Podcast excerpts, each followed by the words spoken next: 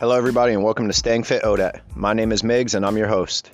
ODAT is an acronym for One Day at a Time that I picked up in early sobriety and something that's stuck with me every day since.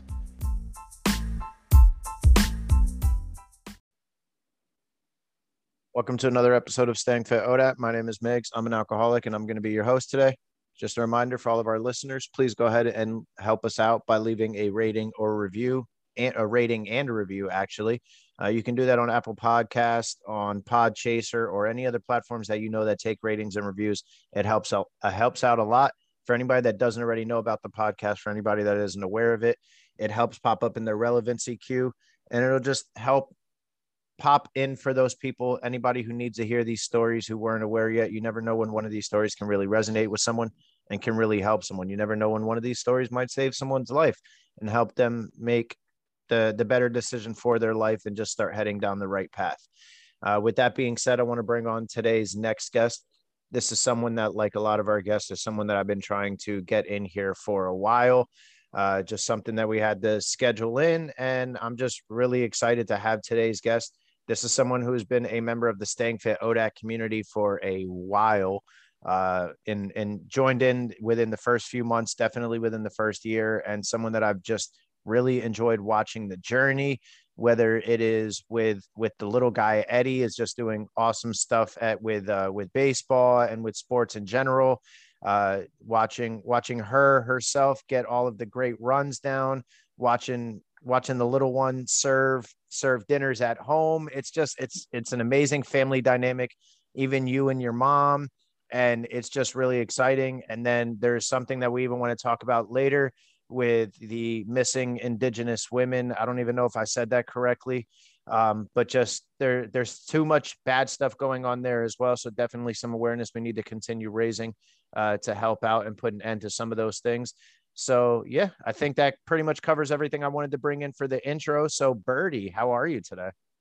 Hi, good morning. Doing well. Awesome, awesome. Uh, I was always curious, and you don't have to. Is that is that your actual name, or is that a nickname, or it's it's such a cool name? Yeah, that is my um, government name. I love that. I love I, that. Yeah, I was named after my great grandmother and my aunt, so I carry carry it on. Um, that's a that's such a cool name. I love it. Thank you. All right. Uh, so yeah, tell us a little bit about yourself, who you are, where you're from, what you do for a living, if you want to share that. Sure. So, um, my my name is Birdie. Um, I just turned forty last month. I would um, never believe that. Yeah. um, and you know, being turning forty on only turning forty once, I decided I wanted to run a marathon. We can talk about that um, later because you know not very many people celebrate their birthday running, but maybe maybe most of us do. You know that are crazy. Um, but I'm full-blooded Native American. I'm originally from Oklahoma. I was born there. I grew up here in the Pacific Northwest in Portland, and I work for a nonprofit Native American organization. It's the Northwest Portland Area Indian Health Board. I've been there for over 15 years and we serve the 43 federally recognized tribes of Oregon, Idaho, and Washington. And my tribes, I'm an enrolled member of the Cheyenne and Arapaho tribes of Oklahoma. Um, I'm Southern Cheyenne, and also Kiowa and Pawnee. Nice, awesome. Now, maybe this might be naive and a little ignorant of myself, just because I'm a I'm an East Coast guy, born and raised.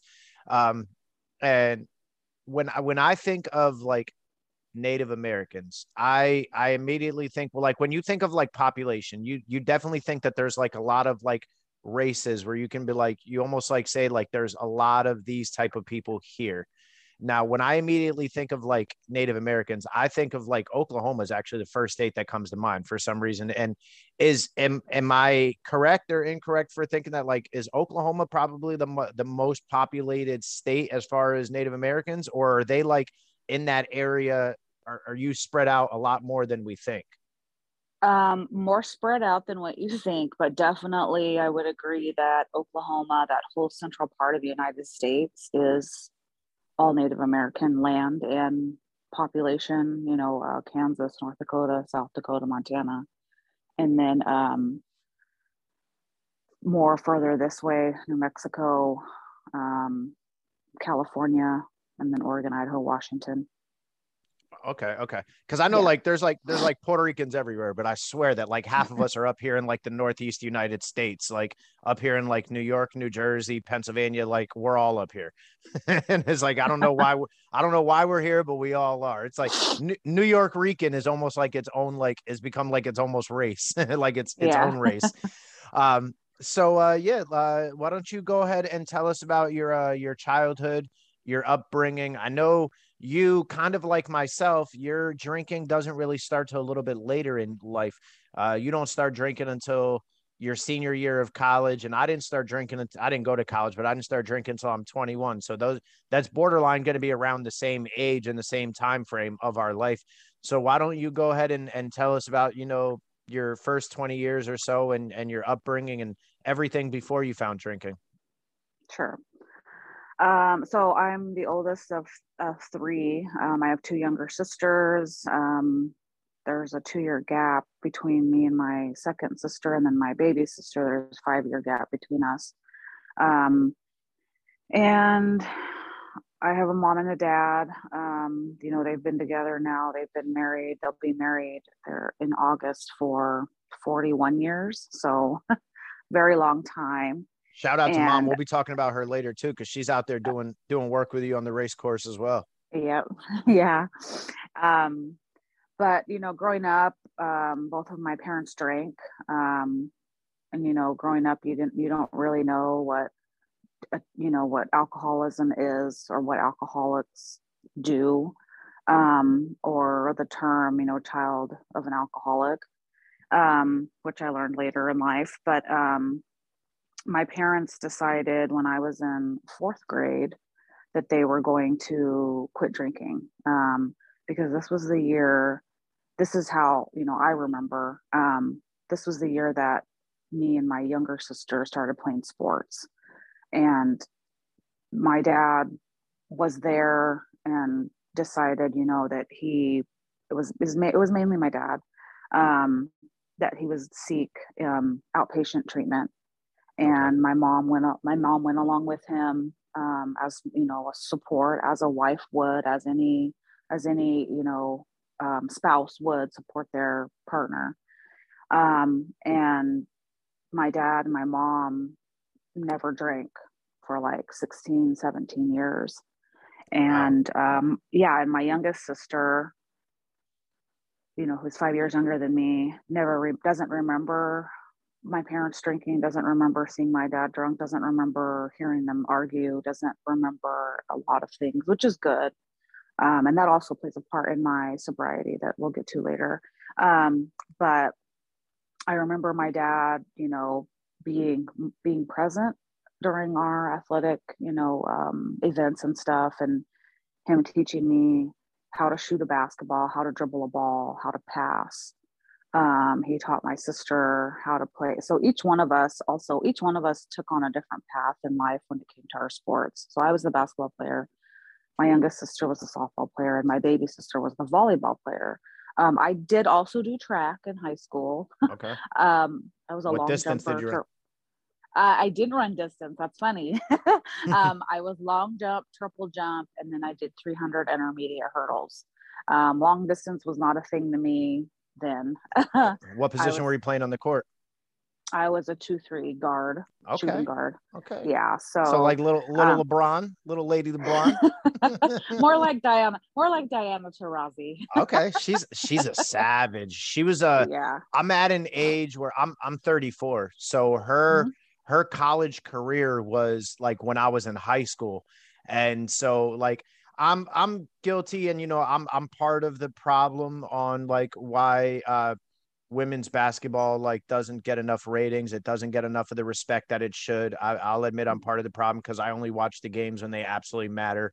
But I just remember like there's certain female basketball players that like when you knew they were going to be playing, at least for me, it was like Mhm. I'm going to watch this game because you're going to see something special, and you're going to see them like the the talent doesn't even compare to the other people on the court. Like for me, it was like Diana Taurasi, uh, Sue Bird, uh, Mhm. Candace Parker, and then uh, there there was nobody that really jumped out at me for a while up until Brittney Griner. Then mm-hmm. but it was just like yep. some of them. And I just remember though, like, man, Diana Taurasi, she was just something special. Like, I don't, if I'm not mistaken, she never lost a college game, did she? I think she no. went undefeated mm-hmm. every year at mm-hmm. UConn. Mm-hmm. man, she's yep. she's she's a beast. And then it carried over too. And I, I will say too, uh, one thing that's different about the women is like at least all of those names I just said, they all had very, very good WNBA careers and they dominated in the league too. It wasn't like a lot of the the men we see in college basketball where it's like they dominate for a year or two and then you don't really hear about them as much in the NBA. Like these women continue to go on and it's like they tend the ones that really dominate in college tend to do very, very well in the WNBA and, and translate a lot better. And yeah, maybe we got to do something to, to get more people watching. I, I don't know, but it's yeah, it's exciting when you when you can catch certain players. It really is fun to watch. Yeah, I actually for a late Mother's Day um, was I got to go up to Seattle and watch the Mercury play um, the Seattle Storm, and I've never been this close. We sat right behind, well, not right behind, but you know, like maybe ten rows up from the Mercury bench, and I was just like, "Oh my god, I can see Diana Taurasi's face. I can hear her voice." I was like in shock, and we sat down, and um, my friend was like, "How come you don't how come you don't have your phone out? Why aren't you taking pictures? And I'm like, will you hold on? Like, I'm soaking this all in right now. Like, yeah, for this sure. This is unreal. This is unreal for me. I was like, and two birds here. And like, it was just amazing. Who's and the they, other like, one that has like, she, she has um dreads, has like an African name, I think. Um, she was just on um, the cover. She was on the cover of something recently with like Taurasi and Bird and someone else. Oh, I know who you're talking about. I can't remember her name though, but yeah, like you, I totally followed them while I was growing up in high school. And Diana Taurasi is going to be 40 like in a few months. Oh, um, oh wow! Yeah, she's going to be 40, and it was. So you really grew up with like, her. Yeah, like watching her all through UConn, all through high school, and then like just and then Brittney Griner as well. I got to watch them. So I took my daughter to her very first Mercury WNBA game, and we were actually down in Arizona, and she was, I think maybe a year old, maybe two and I bought her a shirt and I kept it. And it's like, this is my first Mercury game. And um, it was just so cool being there, you know, and like telling my daughter now who's eight, like, did you know I took you there and we watched them play and they're still playing. So, um, did she remember yeah, that? Was, um, I don't think so. No, she was so little. It was, and it was way too hot. I remember like it was so, it was like burning up down there when we went. But, um, but yeah, it was just like that's yeah that's that's a that's another part of my you know childhood growing up um so yeah i was the basketball player um i got a basketball scholarship to play at a community college here in oregon and it was it's about maybe three hour drive it's located in coos bay oregon and literally it's like a beat like on the beach um and played there for two years transferred to warner pacific college here in portland and i played under um, head coach at the time, uh, Katy Steding. She's also played in the WNBA. She is an Olympic medal gold medalist for women's basketball for the USA team. She played at Stanford and now she's the assistant coach at Stanford with her coach, um, who coached her back in the day. Yeah, it's crazy. Um, so that was pretty much um, the only really the only truly experience that I can remember having with beer. Um, I was in second grade and I remember playing outside, you know, like kids used to do back in the day when there were no phones and stuff. We'd play kick the can and, you know, play all those outside games. And um, I remember we were all outside and it was dark and there was this boy. Okay, so, you know, when you're little growing up, people to you that look older really aren't that old. They're like teenagers. So to me, he looked like he was an older kid like maybe 18 or something and he was riding a bike and he had a bag of um he had a bag of like he had like a six pack with him and he was riding a bike and he was like you know kind of swerving here and he stopped he's like hey like what are you guys doing and we're like oh we're playing and he's like are you guys thirsty you want something to drink you know and everybody said no like everybody said no and i was like oh i'm gonna be so cool if i say yeah you know so i so i said yes and he had Budweiser. And I don't know if you remember how the Budweiser cans used to look back in the day. They were red, like the whole yeah. can was red. Okay. So I took the can and I just remember drinking it because because I really was thirsty. and I chugged like maybe half of it. and I remember thinking how disgusting that it had tasted, how gross it smelled, and you know, it didn't it didn't affect me in a way where I was like, oh, I want some more. Like, oh, this tastes so good, you know. Um, so that was my first experience, like with beer.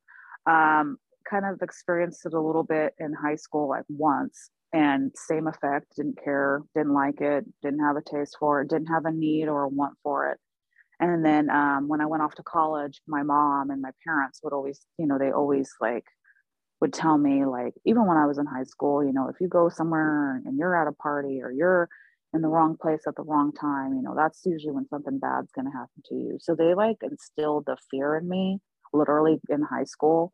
So I didn't do anything in high school. Like I didn't go to, I went to like, I didn't go to any parties. I didn't do, I just didn't do things that were outside of like my daily routine because I was scared to get in trouble, scared to get caught, you know. Um, so when I went to college, my mom, they, I had this deal with my parents. They were, they would always say like, you know, you go, you're a student athlete first, you're a student first, and you're an athlete. You go to school, you make your grades. You know, we'll pay, we'll pay your room and board.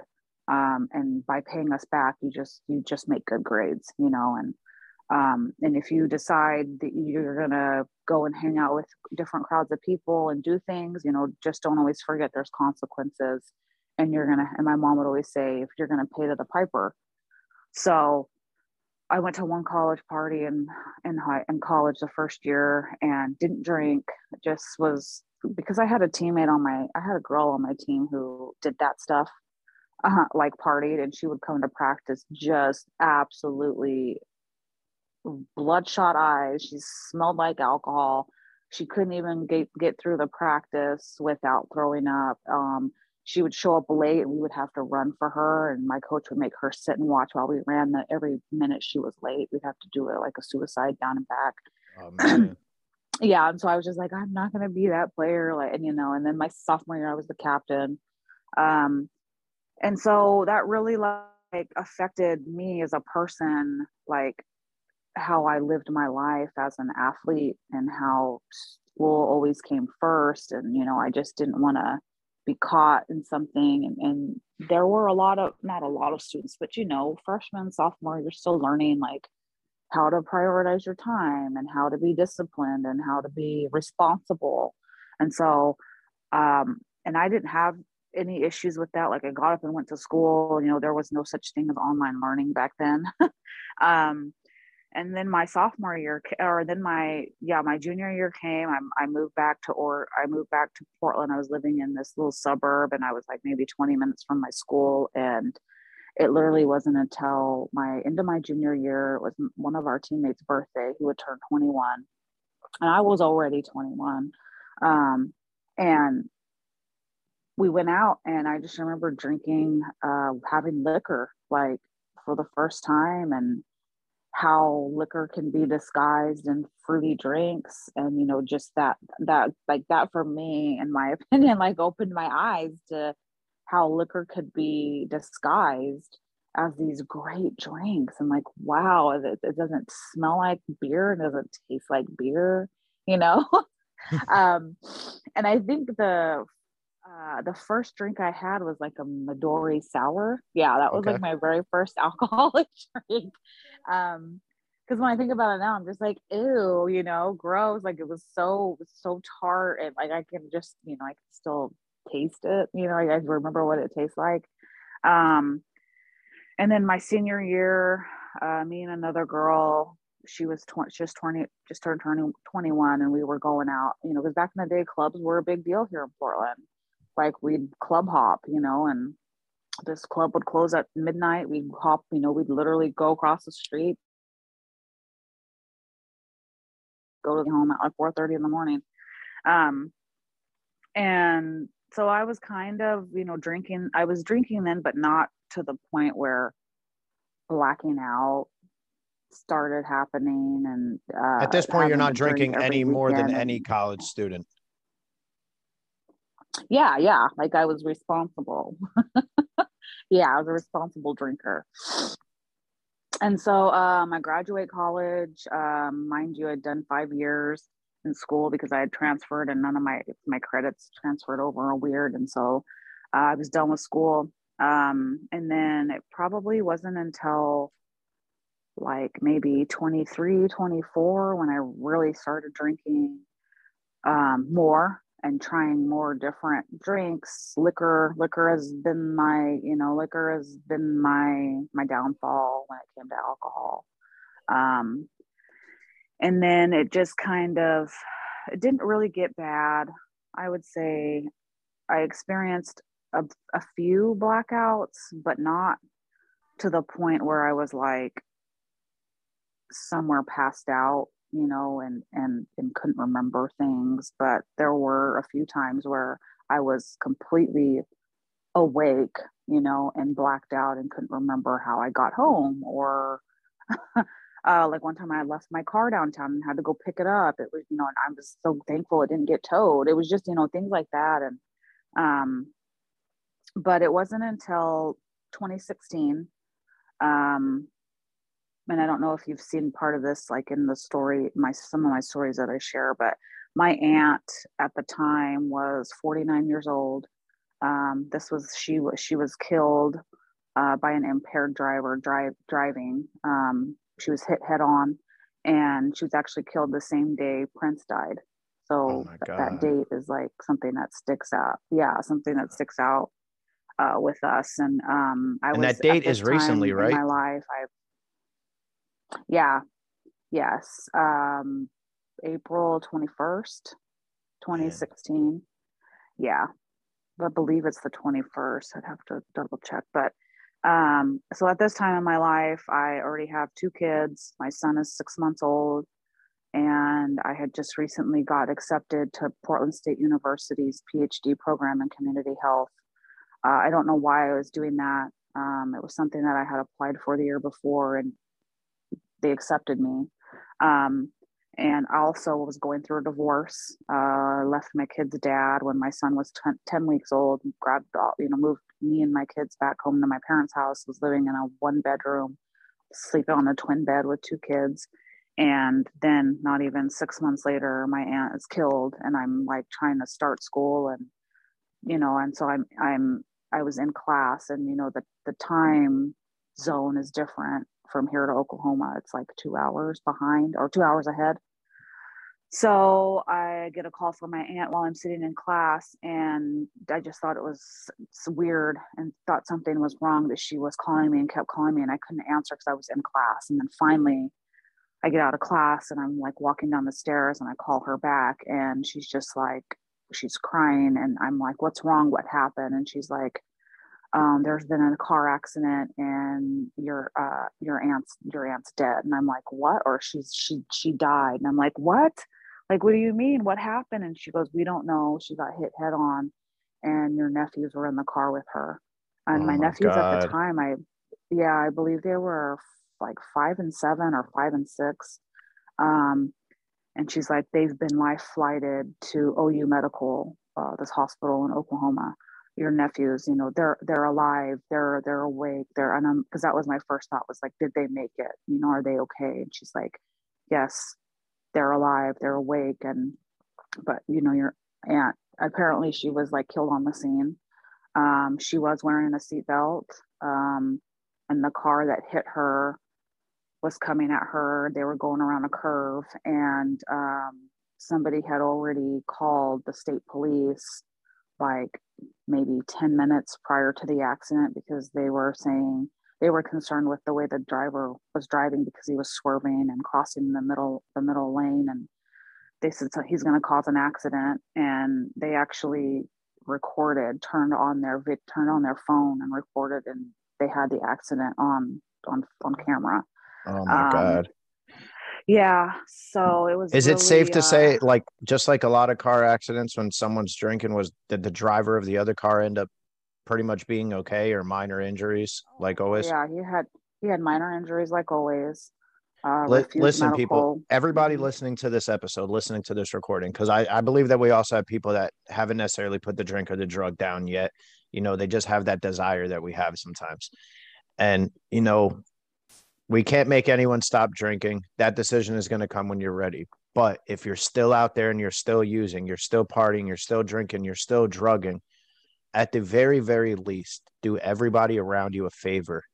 Uber, call somebody, do something. I tell people all the time, I tell all my friends, you know, just call me for a ride. Even if, even like the not even just the responsible ones, like people just think that they're okay and and they're not. And it's never us as the impaired driver that, that is the person who gets hurt. It's always the other people and it's like it's it's it's these stories right here that are absolutely terrible. Like you have those stories where it's like oh you wrapped your car around your a tree. You were okay. Ha ha ha. You think it's funny to laugh about with your friends. But imagine if that tree was a car with a family in it. Like we hear about this stuff but a lot of people it doesn't really i think for a lot of people it doesn't really hit home unless it's happened to you or somebody in your family.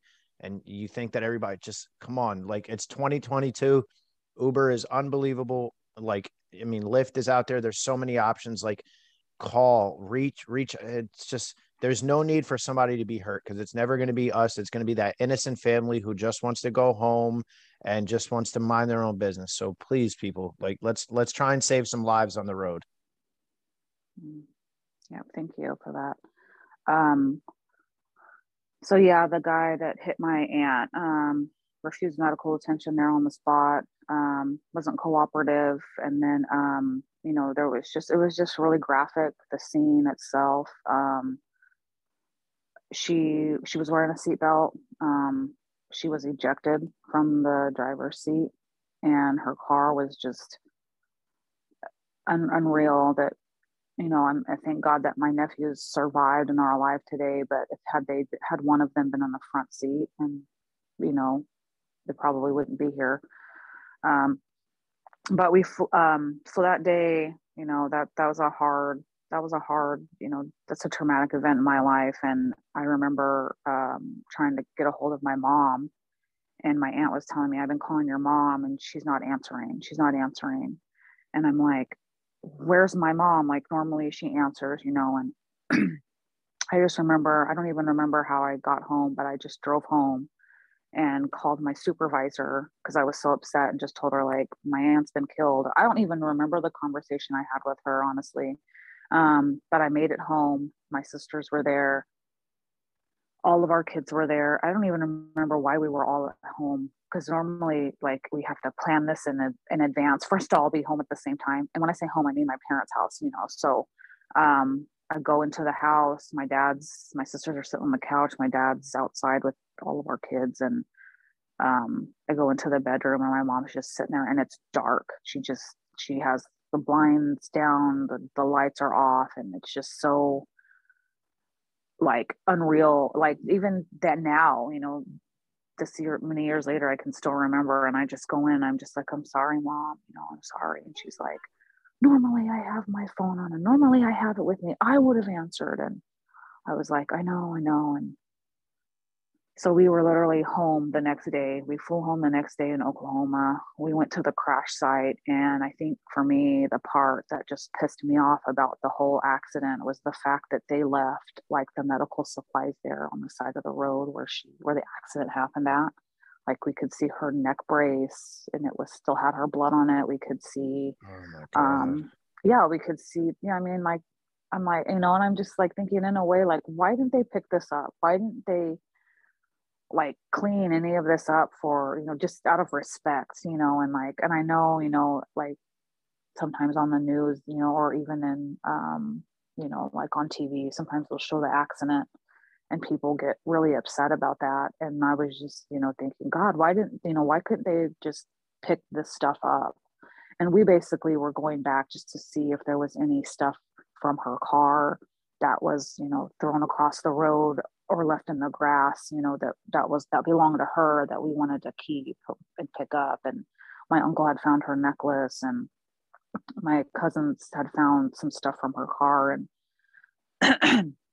and when uh, my family had talked to the because where the accident happened it was near a, um, a ranch. So like a farmer so he had his whole fence was you know destroyed.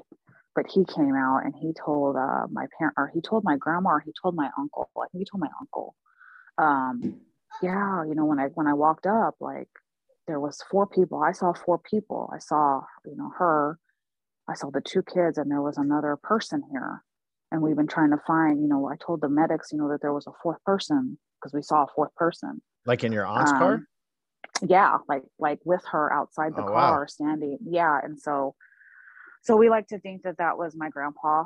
Um, he passed in 2010. Um, you know, so we will always we've always felt that you know his spirit was with her and at her last moments, and that she didn't you know go alone because um, that was one of the things that we had always you know I've always wondered you know were, were you alone? You know did you know you know there's just so many questions you have with death especially when it happens unexpectedly.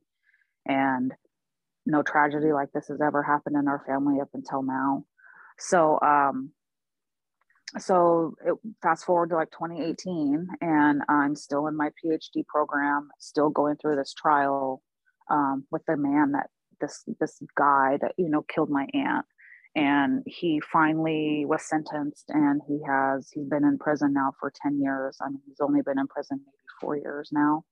Um, and then when he's released he has to be on probation for like 30 years. It's some um, i think it's actually no i think it's a 30 20 i think he's gonna do he was sentenced for 20 years. So the minimum or max what is it minimum? Spend 10 years and possibly yeah every every st- every yeah. state is a little different yeah. Lot, some states you'll have to do like 50% of your time. And so if he got sentenced to like 20, he might have to spend like a minimum of 10 in before he can go see a parole board.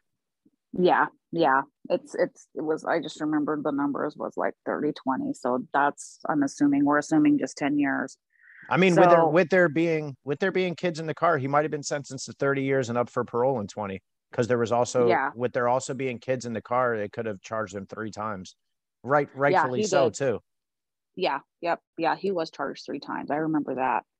Um, so I kind of somehow made it through as a part-time student in my PhD program to 2018, and then finally decided, you know, once when once this the trials that kept getting canceled and rescheduled and you know all this stuff was over that I decided I was going to finally just take a break from school um, and grieve and mourn like the actual loss of my aunt because I hadn't really done that yet. Um, and felt like, you know, my son deserved more of me than what I was giving him because I was, you know, he was in daycare with my daughter and then I was going, I was working full time and then going to school. And then by the time I'd get home, you know, it's like seven o'clock at night, you know, and then we get up and do this all over again at 6 a.m so i felt guilty in a way you know because i wasn't not only was i not like giving the time that i'd given to my daughter to him but i was just doing all of these things in my life to keep me busy so i didn't have to deal with anything. Um, and then i was um, drinking again. Um, didn't really start drinking until after he was about nine months old because i was still breastfeeding at the time. So that was like my whole like that was the only thing that was keeping me from drinking was breastfeeding. Um, and so i just had this moment where i finally was like able to like cry and like you know grieve and just you know i thought life was so fucking unfair and how much i was uh, how much i just i didn't hate god but i just was really you know pissed off at him for doing this to our family and like I was not on on speaking terms with him at all. I stopped going to church because um, we grew up going to the Native American uh, Methodist church, and I quit going with my mom and just you know blamed God for a lot of the things that were happening. You know that had happened to our family, um, and then um, I think that that's something that's to... so easy to do because you know even if you're completely faith based, you grew up your whole life believing in God, trying to do all the right things, you know I think for for a lot of people, and you know myself included, because I've experienced death, but nothing that traumatic. But like I, I can only imagine how hard it is to be able to connect with God and even believe in God and and one like after something like that, because it's like, oh, you're supposed to protect good people, you're supposed to this and that, and and like, but then to to take someone right in front of their children, even if you don't look at it like from the selfish standpoint, like why'd you take her from me? You can look like even unselfishly like why'd you take her from her children with her children Mhm. right there. It's like, you know, Mhm. why? Like, what is your purpose? Like every they say everything happens for a reason. God has a plan, nothing is a mistake. Like if you believe all that, and it's like, what is your reasoning for this? And and you Mhm. know, and and and to be honest, obviously I don't have the answer to that part either, but I like to believe that everything is for a reason as as cruel as that may sound as sad as that may sound you know maybe it was so that way she could look over the rest of your family. Maybe so she could look over her children from up above and always be there for them. And you know we don't i don't, I don't think any of us ever have those those true answers. We just have our beliefs and what hold us on and try and keep us upright and and doing the next right thing. But I, I could totally understand. And I'm not even going to pretend to say that like I can relate. And I don't think any of us can really understand unless they've been through something that traumatic. But I, Mhm. I'd like to, I, I'd like to say that I understand how someone can fall away from something like that because it, it's just, it's, it's almost inexcusable. And it's, it's a pain that no one should ever have to experience. yeah yep i agree um so i just started you know getting just i had a hard time with drinking then and was having started experiencing you know more blackouts um doing just doing stupid things. Like like in 2018 i remember getting drunk on my birthday and um me and my boyfriend at the time like we got into an argument and I left his house and he called my dad and they came looking for me and I just took off running down the street like an idiot. Um, like cut through some apartments and then ended up on the other side of town and then they Getting called in some of that and- interval training. yeah. the police were called and they were looking for me. And then I somehow made it all the way back to my parents' house and woke up the next morning and was still drunk and was looking for my stuff. Couldn't remember where any of my things were. And it was just, it was just stupid. Like, you know, we go through all those times where we're like, man, what was I thinking? What was I doing? And you know, it's the alcoholism, it's the alcohol part where you can't control it, where you thought you could control it all those times. And you're just letting it it gets worse and worse and worse and and so finally i think it was 2018 um i had give, i had given it up for like 90 days um and i don't even really remember what the what the what like what my reasoning was behind it um and just picked it back up after 90 days right where i left off you know like we always hear you know when people tell their story like yeah i picked up after eight years right where i left off at and it was worse you know and and it was um but i was still trying to control it still trying to only drink on you know fridays and saturdays and i wouldn't drink on christmas day i wouldn't drink on sundays i wouldn't drink on easter i just had all these weird these weird like guidelines when it came to my drinking um and then then I would then sometimes I would drink Sunday and then I'd be so hungover on Monday the next day at work. Um, I remember drinking the night before a 5K race and how absolutely awful it felt to run hungover and how I almost threw up at the finish line and just how like how I didn't have any control over you know, like not even to race you know, and then how I would drink after a race, you know, and celebrate at the finish line with a shot or, you know, something dumb like that. Um, and then it wasn't until like, um, so it was really in December, so December 27th, 2019 was December, December 26th was my last drunk. Um, and I did that because I didn't, you know, I just had this, I've always had this weird thing where I never drink on Christmas Eve, never drink Christmas Day. So I decided to drink Christmas um, or the, to the 26th. um, I wasn't even with anybody. Didn't go anywhere. I did it all by myself at home. My kids went with their, went to the weekend, you know, with their dad. And so there I was like a drunk, getting drunk at home by myself.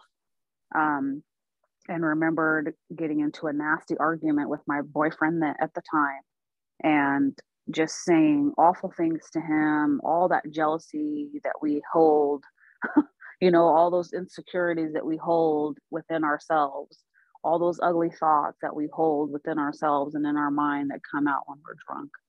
And it was just it was like that i remember you know i don't remember exactly what i said but it was all in text message and i read the next day. And you know the next day after you wake up from something you've done the night before you know you're either a embarrassed b very sorry and you feel bad and you know you're all of these things. And so i apologized you know and and he just you know we've we had always had this conversation you know like you need to stop drinking because you're you're this other person when you drink and you know i can't put up with it anymore kind of the kind of thing you know like you know like like many couples you know it's like oh yeah i'll give it up you know i'll give it up for 60 days i'll stop drinking for thir- for a month you know and then we'll be right back in it you know but he didn't drink the way i drink you know and i i didn't recognize that until like later on in my sobriety and so so I decided like I wasn't going to be like everybody else and just give up alcohol on New Year's, you know, for my New Year's resolution that I was going to stop. I'm going to go into the new year. I'm going to go into the whole, you know, the whole 2020, not knowing what the hell was going to happen, you know, not knowing what was going to happen for the whole entire world in 2020. So, um, decided that I was going to stop drinking and that I was going to only give it up again for only 90 days because in my mind, you know, that's the longest I've ever gone was 90 days. Um, and I'm going to celebrate after my first half marathon of 2020. That was my plan. That was the goal. I'm going to train and I'm going to see how well I can run, you know, without drinking and how how much better of a runner I can become without alcohol. Um, so start training, um, and oh yeah, I forgot to share. I was like 30 pounds heavier than what I am now. Um, I had a bad diet, uh, bad, you know, alcohol, everything. And so go into 2020, um, I was doing really well and then decided that I wanted to change my diet. Um, and this was like in February. So this was literally like two weeks before the whole world was like shut down. And um, so I gave up soda, like, because I'd always been a pop drinker um, all my life, you know. so I gave up pop as my um, New Year's resolution, and then started. This is and now this is when they started coming out with like Coke Zero and Dr Pepper Zero and all these zero drinks, and so I switched to that. Um, and then changed my diet in February. So my body was like going through all these like change like I wasn't drinking alcohol. I was not drinking soda anymore. I changed my diet. I wasn't drinking I wasn't having sweets and like I have a sweet tooth for cookies and donuts. Like I'll blow my diet for a donut or candy, you know. I like wonder where Eddie gets it from. exactly. Have you ever have yep. you ever cried for a donut? right? exactly. yeah. So my body's like, like, what are you doing? Like, so I had headaches, you know, like just the craving of like the sugar, you know, like was finally like my body was finally adjusting and then the freaking pandemic happens. And of course, you know, right away, like every like all the runners in the world, I'm like, oh my God, is my race canceled? You know, we're checking our checking our calendar, checking the the websites for races, and making sure you know, oh, maybe they're just going to get rescheduled, and they're just. I know we're all hoping. Yeah, they're they're they're canceling every marathon out there, but maybe the one that I'm running is still going to be good. yeah, we're so bad. We're so yeah. bad, and we're all thinking too. What? But we're outside. We'll be fine. And it's like you know and and and we're all guilty of that not thinking of the big picture not not mm-hmm. realizing how serious things we're going to get we're all just like we'll be okay we're outside and once we start running we won't be on top of each other and you know we're we're all guilty of it but it was man it was it, eh, we we all we were all doing that search every single i know i was one of them mm-hmm. like i was i had just missed the LA marathon because I was injured and I was coming back from a broken ankle but like I was signed up for other stuff in like April and May as like coming back from my physical therapy. And I remember like looking every single day, like, is it canceled yet? Yep, now it's canceled. And it's like, are you being rescheduled? And everybody's saying this, we'll let you know, we'll let you know. And I just so mad because the world revolves around Miguel. And as long as you know, as long as I'm okay, everything is gonna be good. Just let Migs run his race. Like it's no big deal. But mm-hmm. I'm right there with you. You were definitely not the only one. yeah So my race gets canceled for the one I was training for, the one I was to celebrate for after, you know, my half marathon. My this would have been my second half marathon ever in my life in 20, 2020. Um, so I continued to train and they didn't just cancel it, they decided to make it virtual. So go run it on your own and you have, you know, 90 days or 60 days to run it. So I was like, all right, well, we'll stick to this. You know, it's been it's been 90 days. Like see if I can make it, you know, another another month. And then I had actually signed up for a second marathon. And it was supposed to happen in June. So I was like, oh, we'll just push my cel- you know, my celebration out to June, you know, and this will be the farthest I've ever gone without drinking, you know, and my running is, you know, I'm finally like it was getting better and my time was getting better. And so and again, the shutdown's my... only going to be for two weeks or maybe a month. We'll definitely be good by June. exactly. yeah, yeah and um, I also have friends who are in recovery. One of my best friends that I actually played college ball with, she's um, she just celebrated her. She's at three and a half years, I believe, and at that time she just hit a year, and she was always asking me like, "Oh, like, do you want a coin?" And you know, I'm I'm so proud of you for doing this. And I'm like, well, I'm really not looking for this to be like a permanent thing, you know, and I don't want to accept something that's that I'm just gonna have to start all over again, you know, and and have to earn. And um she's like, Well, are you sure? She's like, Is this a big deal? And I was like, No, like I'm good. It's only been three months. Like this isn't the I one that was showing it... up late and, and responsible for suicides, was it? Oh no, no, no, no, no, somebody else. Yeah. yeah, totally somebody else. Um, so I told her, I was like, yeah, let's just wait till like, let's wait till June because at least that's six months, that's half a year, you know, then I can really decide if, you know, like this, if this life is for me, you know. And so So, um, so I told her, let's wait till June. So I did run my virtual half marathon in the month of May, my second one, and I totally didn't follow a plan, didn't uh, know anything about. I was just, you know, running to run and um, did it at like 10 o'clock in the morning and 70 degrees. And by the time I was done, it was like 80 and I was dead. I was dying. I ran by myself the only thing I did was turn on my location so my mom knew where I was at if something happened to me. Uh, or you know if, if anything happened or if she had to come pick me up and i just had like 16 ounces of water and and you know i know you know i know now you know fast forward two years like how much water to drink when and you know when to fuel and all that stuff and i just was like still beginner um, and i made it home and got to the house I sat down and I rested. It was literally like an hour had passed by, even eight.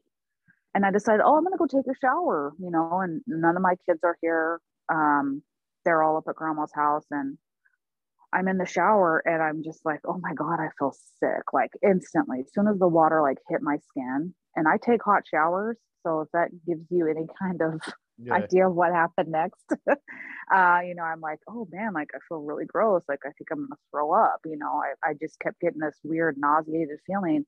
And then all of a sudden everything like starts to go black, like and it just gets smaller and smaller. And I'm trying to grab the rail in the bath in the shower. And I passed out in the shower. I hit my chin like on the Ooh.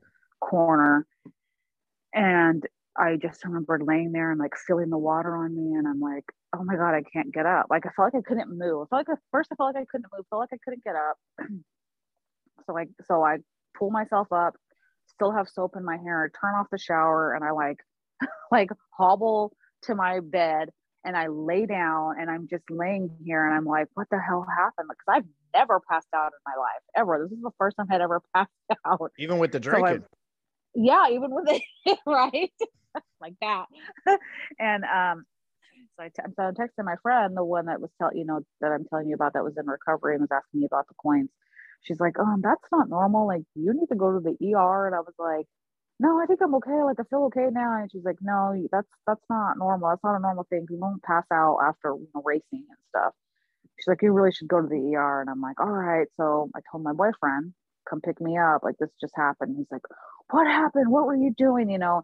And I was like, I don't know. I just got in the shower and like, you know, I take a hot shower all the time. And so he took me to the ER and it was like some weird diagnosis from like the, the temperature of my body was trying to like regulate itself again. And then getting in the hot shower just like made it worse. And so I've never heard of that. Was that like a is that yeah. like a borderline like heat stroke type thing? Um, it, they called it something. Oh, I can't even think of the name. It was like a weird name, but it was just the, yeah, kind of like almost like heat stroke or um, what's the heat? Um, what's the other word? Um, where I was just so like hot. My body was still hot, but it was trying to cool down. And then as I got in the shower and the heat hit me again, just Like gave shock? me that not. Yeah, like nauseated, uh, but I didn't yeah. know. Yeah, I never heard of that happening to anyone. Yeah. well, it It's got to be scary too. yeah, it was because I'd never passed out in my life. Uh, and luckily I didn't fall forward and hit on the like um I fell I fell the other way because I didn't fall forward because they they were worried that I could have hit my face on the the drain, you know, and like the like all of that and Yeah, for sure. I was like yeah, I was like no, I'm I was luckily turning the other way, you know, but um so I learned my lesson, you know, don't shower. See, for me, I would have been thinking, I would have been like, you know what? All these times I got drunk and took a shower, I never felt like this. I do one race and it like running is too dangerous. I'm just going back to drinking. Like the hell with this. yeah, yeah, for sure. So, um, at this time, also in my life, I've got two friends that are in recovery. I've seen their sobriety and I've seen their recovery, and I just thought, wow. And they're single moms. They were single moms, and just thought, wow, you know, like how can they get through life without? how can they get through their day without wanting to drink? You know, but their but their use wasn't alcoholism; it was drug use. So total. I mean, and we would have conversations you know i'd be like well how come you guys just can't have a drink with me because i didn't understand you know like i didn't understand the whole recovery and sobriety thing back then then i didn't correct me if I'm wrong, real quick, but it seemed at, at least from what I'm gathering from your story, at least at this point, like you're you're just like a cold turkey, not drinking, like you're not you're not working a program, you're not going into any rooms, you're not doing anything. It seems like you have you have friends in the recovery network that like from what I'm gathering with the whole getting a coin and whatnot, like they may or may not be 12 steppers and they may be in the rooms, but you're not. You have people that you can talk to, you have people that you can network with, but you don't have a program yourself you're doing. You're just you're just not drinking and you're just trying Yeah. to you're just trying to figure things out on your own. Is that is that correct? yes Okay. yes very correct yep just cold turkey and they were you know and i watched them in their first year and i just thought how amazing it was that they could you know go a day you know in my opinion not drink because that was my my issue was the drinking every time something got stressful with my kids i'd have a drink um and they're like no we can't drink like this is part of our recovery it means you know no drinking too and, and then my friend shared with me she's like and if i was to drink she's like that's my gateway drug um to wanting to use and I was like, oh my God, I didn't know that. I thought like I was just dumb. I just thought like, oh, I thought if you just had a drug problem, you didn't have an alcohol problem. And I thought, you know, like if you gave up drugs that you could drink too. And they're like, no, like I was like, oh, okay, I get it now. Like I, I was starting to understand. Um, so at this time also I was um I've been a mount I've been a part-time instructor at our local community college since 2018 as well and i started teaching classes on alcohol and drugs alcohol in the family personal health women's health. And the alcohol and drug class that i that i was introduced to and taught from the very beginning and now this is my third year teaching it um, really changed my life really was really part of the process and my journey um, I was teaching this class in 2020 and everything went online. And I bring in a speaker um, who shares his story of the day that he also chose to drink and drive and he took the life of a mother and her two children. And this Oh story was so, pa- yeah. And so, like, during my like whole grieving and mourning, I had to bring this guy into my class, you know, and listen to his story. And I was crying. I was so upset, and you know, I I was mad at him for what he did because this Did you know that he- this is what he- family. Did you know this was part of his story and what he was going to be sharing before he started doing it? Or were you just Ye- hearing this all as it was going? Um, I only knew that he had chose to drink and drive, and that he had killed three people. I did not know his story until he Oh, came to my class. Yeah, until he came to my class and spoke in front of my entire class. That's got to hit even different to find out that it's a mother and two children because that's just Oh, so yeah. close to home for you. it it was and this was one of the other god shots that i didn't know about until until i was in the program and so i invited him back the next year uh, so he really he did it in 2019 and then he came back and did it in 2020 and then um, each time he told his story it was just like wow like um, you know i wasn't i didn't have those same feelings of of hate and resentment. And i didn't feel any toward any way towards him except that he's a person who made a bad de- decision. He made a bad choice um, and you know bad things happen to good people you know like what happened in our family. And so after the very first time he spoke to my class i talked to him afterward and told him exactly what had happened to our family just two years before. And he was just like you know i'm, I'm really sorry you know and just know that this person you know is going to have to live with this just like i have to live with mine you know what i chose. And and we just had this moment and um, then fast forward to like these last two years that he's been talking to my class and doing these we do zoom because we're still online learning. But um, every time he's told his story there's just something that comes out that resonates with me that didn't have that didn't that he didn't share the year before. And this last time you know um, being sober being being in and hearing his story you know with a clear mind and and everything he talked about, you know, towards the end of the story, how how after 25 years, the sister of the of the mother, you know, that he killed, she came forward to him um, during a VIP um, statement because he does VIP um, statements to to DUI drivers. He sits on a panel, and she came to one of them and just said like, like I forgive you. She forgave him after all these years, and like they hugged and and she just said and you know because of you i had to i had to give up schooling. I couldn't finish my college degree. And i just want you to know that i graduated last year. And i was just like wow like it was just such a moment for me. And then i thought you know i don't want to i don't want to hate this person who killed my aunt. I don't you know i hope he can be reformed. I hope he can turn out just like you. I hope that he can you know be remorseful and you know want to make you know just be at peace. And and maybe same with me be at peace with the whole thing that happened. But um one of the so i did write a vip letter that was read by my cousin when they were in in the trial.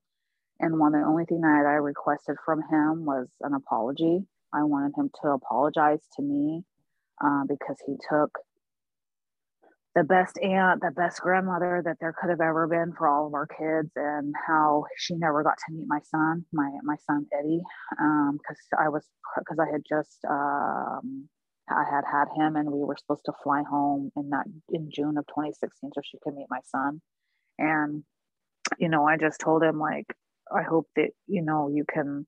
I want an apology from you. I want you to write me a letter and you know like I've you know, and uh, you know, at that at that moment in time, you know, I'm still upset. You know, I'm still angry. I'm still mad. I'm I'm hateful towards this man that killed. You know, that took my aunt, that took her away from us, and so maybe you know, maybe maybe not now. I don't know. You know, maybe one day. I mean, he has our address. You know, maybe one day he will make an amends. You know, or, oh, there's or been no response yet. But there's been no response no. to anybody in the um, family no to nobody. Man this so. is this is crazy. I i've i've gotten very emotional. I've even cried a few times sharing my story on different podcasts especially when i talk about my son. But i i'm not 100% sure but i'm like pretty sure that this is the first time that the guest has ever made me like damn near cry. Like this is just it's oh man i'm like getting chills hearing the story because this is also something i was like waiting until you got deeper into your recovery to ask if there had been any communication with him. And then who knows i definitely didn't expect it coming that this like you're going to be like meeting with someone as well who has like pretty much done the same thing to another family. Um i was also going to ask have you or anybody in your family considered going to visit him for some face-to-face contact to maybe see if you can get that closure Um, no, I think um my cousin who, you know, whose kids were in the car with my aunt, the ones that survived, she's been the only one that has actually, I think, talked to his mom.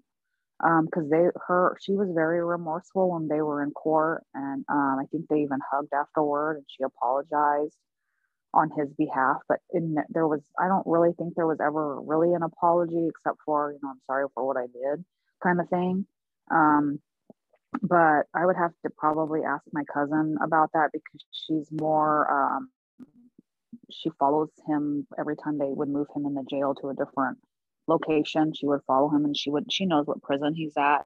And I'd have to ask her. I don't know if I'd be You said this is that. the cousin that was in the car? No, no, no, her kids. Oh, oh, okay, okay. Yeah. So it was my cousin's children that were in the car with my aunt. Yeah. Oh, okay, okay. So yeah. okay. All right. I was I was like, wait, because I'm I'm like trying to do the math here and I'm like, all right, this is like a seven year old at the time. So she's like nine or ten keeping up with all of this, or all right, that makes a little no. bit. But man, that's that's just like and and you know i don't know how the system is out there too like he might he could easily reject a visit but like I, and i'm no therapist and i mean i could be just completely talking out of my ass when i say this too but like there might there might be some type of closure by going to to visit in person and maybe i've just seen too many movies and tv shows you know mm-hmm. where where that kind of stuff happens but you never know but i would like to think and by no means am I defending this guy whatsoever, but I would like to think that, you know, if he had some type of alcohol problem or or drug problem or whatever the case may be, would like to think and hope and pray that he's at least working some type of program inside there and that he is remorseful and that he's not just you know playing the whole because we've done this too with the drinking like the victim role like you know is well you know may, that that turn was too tight or why is the speed limit this or that or why did that animal run out mm-hmm. in front of my car just trying to find everything else to blame where it wasn't our fault hopefully he's at mm-hmm. least to himself even if it's only to himself hopefully he's at least accepting responsibility understands what he did and hopefully is at least growing towards you know trying to become a better person because you, you never know. It, maybe maybe this guy 20 25 years from now will be the one trying to help someone mm-hmm. else and prevent this from happening to someone else and it's it's still going to be sad and it's still going to hurt for your family and you know but at least it'll give you the opportunity to see change and and to hopefully you know because even if it prevents just like with every one of these interviews if it helps one person if it saves one person then everything we're doing is worth it everything. And you know, and and, and again, looking back, if if if you want to get spiritual and you want to try and really, really try and look down down the road and try and find the eh, any any any greener pastures, maybe that's what this was. The whole intention was there is for him to become a better person and to then save somebody else to save that next family, you know, because maybe there's one person that hears that story and is not done drinking and goes to the bar and is about to get in their car and be like, nah, I just heard what this guy just said. Let me just call an Uber. Let me just let me just sleep in the back seat of my car. And and you never know. Maybe there's a family driving down the road that night and they get to go home safely because of that. So, you know, mm-hmm. it's it's it's a lot of ifs and what ifs and maybes, but we we never know. We re- we really never know. It's just something at least for myself that I just I like to think that some of these things are hopefully happening so that way we can just continue to help each other and continue to grow. Yeah. Yeah, I agree. And I even shared that with the presenter who came to my class. You know, I said, I really hope that this man, you know, goes down the right path while he's incarcerated and, and hopefully can come out like you, you know, and be reformed and can share his story and change someone's life, you know, and and um, so it was at this this was at this time you know that i'm teaching this class and sharing the story and and then i decided you know that i'm going to go further with it and share the pictures of my aunt's car and i'm going to share the story of what happened. And i just part of me that was part of my healing and mourning process um, and i was able to do it and i was just so nervous you know because i wanted to share both you know like share his story and then i wanted to share you know, like this is what happens. This is what I showed her before and after of her car. Um, and my students were just like, oh my God, like how did the you know how did your nephew survive and stuff you know i was like you know by the grace of god you know there was a there the that that rancher is claiming there was a fourth person there you know we believe it was my grandpa protecting them too. Um so um so it was at this time where i had my what we call spiritual awakening my revelation of that you know I, I wanted to give up alcohol for the rest of my life and that i could do it moving forward. I was only at month four. Um, this was, and it happened in April of 2020. And my friends had been, you know, saying, you should come join this meeting. You should come join this NA meeting. And, you know, and for the class I'm teaching, we talk about NA and AA and um, Al Alanon. And I was like, sure, you know, and I was just kind of messing around with, you know, joining meetings and stuff all online because I, I wanted to have the understanding and the experience of what this truly meant now because I'm sober. And so I joined these groups and then I just had this moment, this clarity of this moment of like, you know, like, wow, like my daughter's in first grade. I was in first grade. And I remember my dad drinking, you know, from the time I, I was in first grade up to fourth grade. And my son, he's little, he's, you know, he's, they've never seen me drunk and I would love to, to keep it that way. And I just decided that, you know, like this is where it stops. It stops with me and it changes here. And I change the direction of this life that my kids can experience and have with me as their mother and see the things that I do and how they're going to look back and, you know, have these memories of me being there at their sports and, and not remember me being drunk or ever seeing me drunk or me fighting with my boyfriend or me fighting with their dad, you know, and and so I just had that moment where I was just like, oh my God, like I'm gonna, you know, like I just had this moment of I'm gonna, it stops here. I change the direction. I change, I say the seven generations, which is um, in our culture, my kid, my children's grandchildren's grandchildren. So like it goes down seven generations. And um, and so i join i join a group i find a home group and it's all online and i continue to go and then i find a sponsor and um, right before my one year i think it was like october 2020 got a sponsor and she's still my sponsor today. And my home group meets every week now um, on thursdays. We just started meeting maybe uh, almost a year ago now maybe, no i think it was back in the summertime and I do online meetings. I at least do twice a week. So I've been totally working the program. and um, look at um, Birdie hitting those 12 steps. right. And I accepted my six month coin. My friends did oh, a celebration man. for me. I love that. I, I love that. Yep.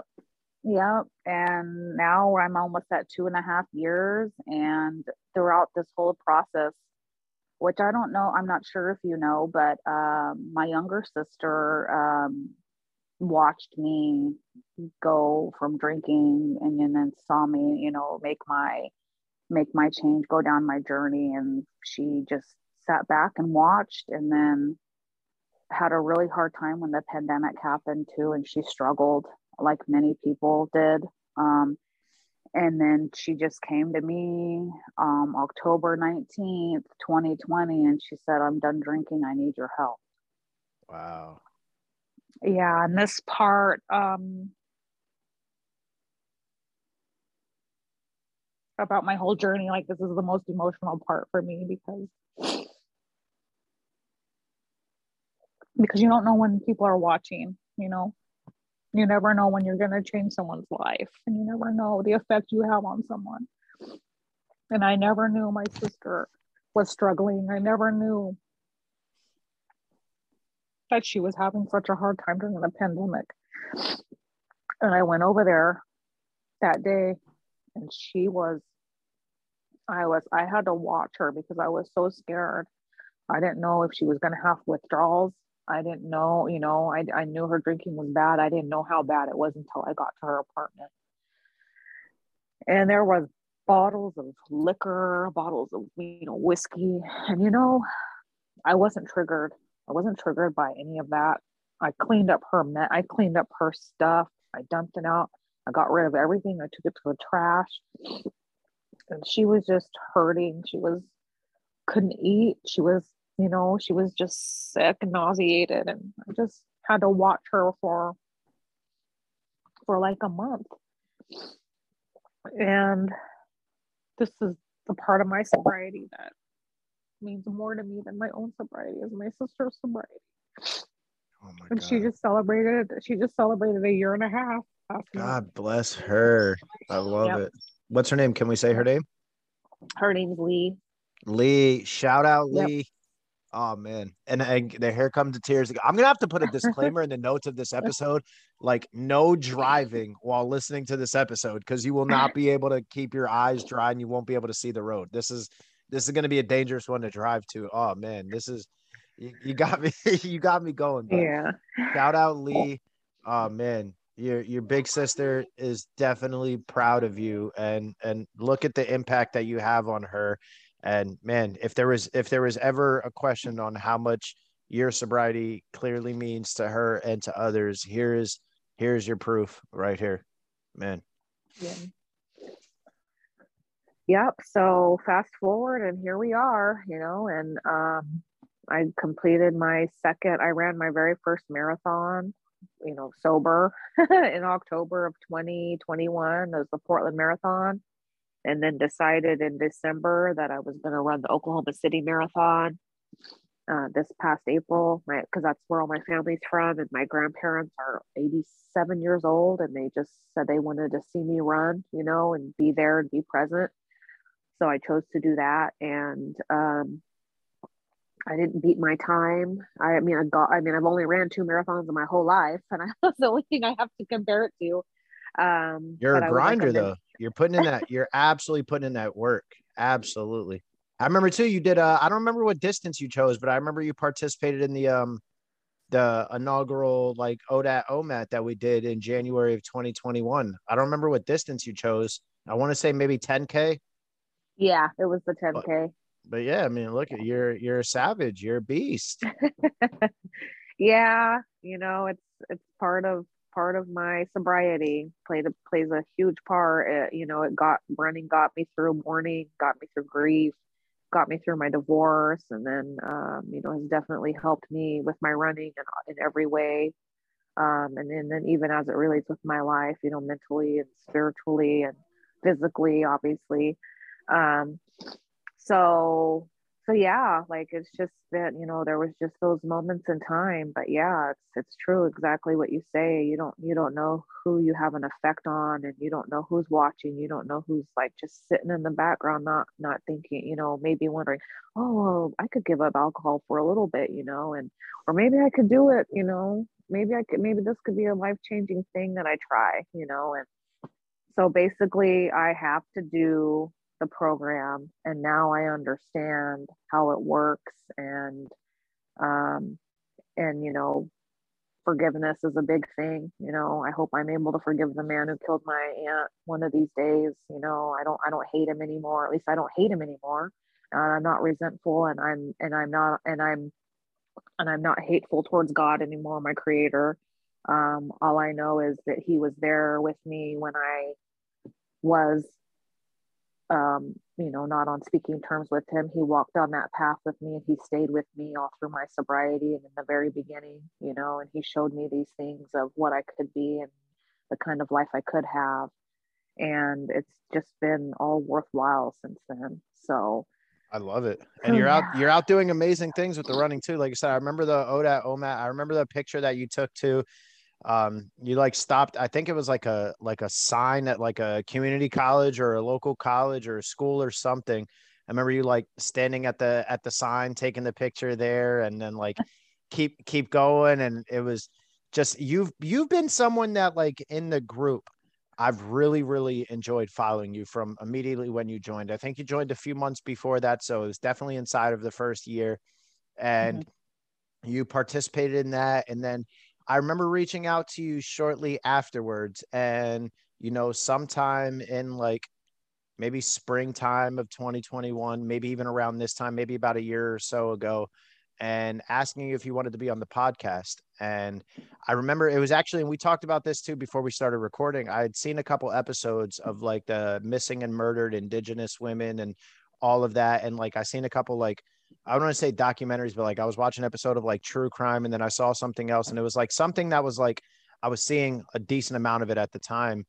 And I think around the t- around that time, maybe because it was May, maybe this is why it's all registering with me. But you you brought up about on your personal page, uh, you were like talking about like the awareness behind it and whatnot, and I was like, man, I really love following what you're doing with the running and the training, and like I would love to get you on the podcast and and uh, at first you were like, yeah, I'll do it, and then a little bit of time went by, and I was like, hey, do you want to schedule yet? And you were like I will. And then a little bit more time went by and you were like, all right, maybe, maybe not yet. I need some more time. And listen, I'll, I'll be honest.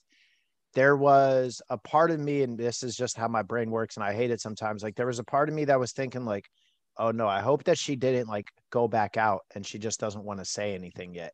You know what I mean? Because it's it's a fear of mine. I mean, we're all in recovery. You never know. Sometimes I think we're scared to admit when we made that mistake sometimes and especially in the group we've seen people relapse and and have to go out and do that field research many a times and i just remember thinking like all right cool like i just want to make sure that she knows that i'm even if not for the podcast that she knows that i'm here for her as a person if she ever needs to talk and you know i've tried to express that to you too and if you ever need anything just reach out talk mm-hmm. and whatever. And it was just fun to continue watching your journey throughout there. And then fast forward a little bit more and then it's like you're training for another race. And we were talking like i think like a week or two before you were getting ready to do your last marathon. And i had to i had to shoot my shot again. And i was like can we get you on the podcast? Are you ready yet? And you were like yeah let's do it. And super excited. As soon as you scheduled i was like because this is one that i've been i've been trying to lock this in for over a year now. I've been really excited to get you in here to get a chance to talk to you because i knew your story was going to have a lot of stuff. I had no idea and you had mentioned too you even told me that day that we were talking about the race uh, when you were getting ready for it.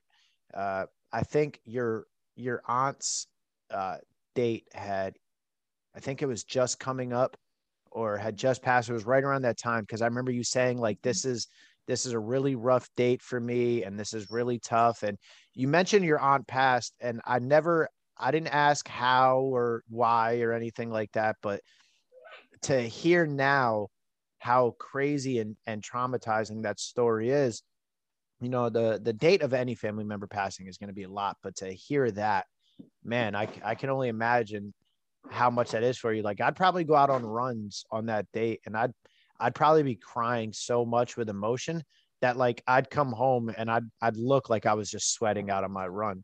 But just to get all that emotion out uh, and and you know that's one gift at least for myself that that running really gives is when you're stressed out when you're depressed when you're anxious when you're sad whenever any of those emotions are going at least for me i can go out for a run and i can try and work through those emotions rather than doing what i used to do and just picking up a drink and just numbing them and making them all completely go away because they don't go away that time they just they disappear for a little bit they hide in the back and then you're sober and they come back and you have to deal with them but at least when you stay sober and you work through them, it's something that like you can, that's what you're doing. You're working through them and you can at least figure that out. Is that kind of some of the relief that you get when you're running as well?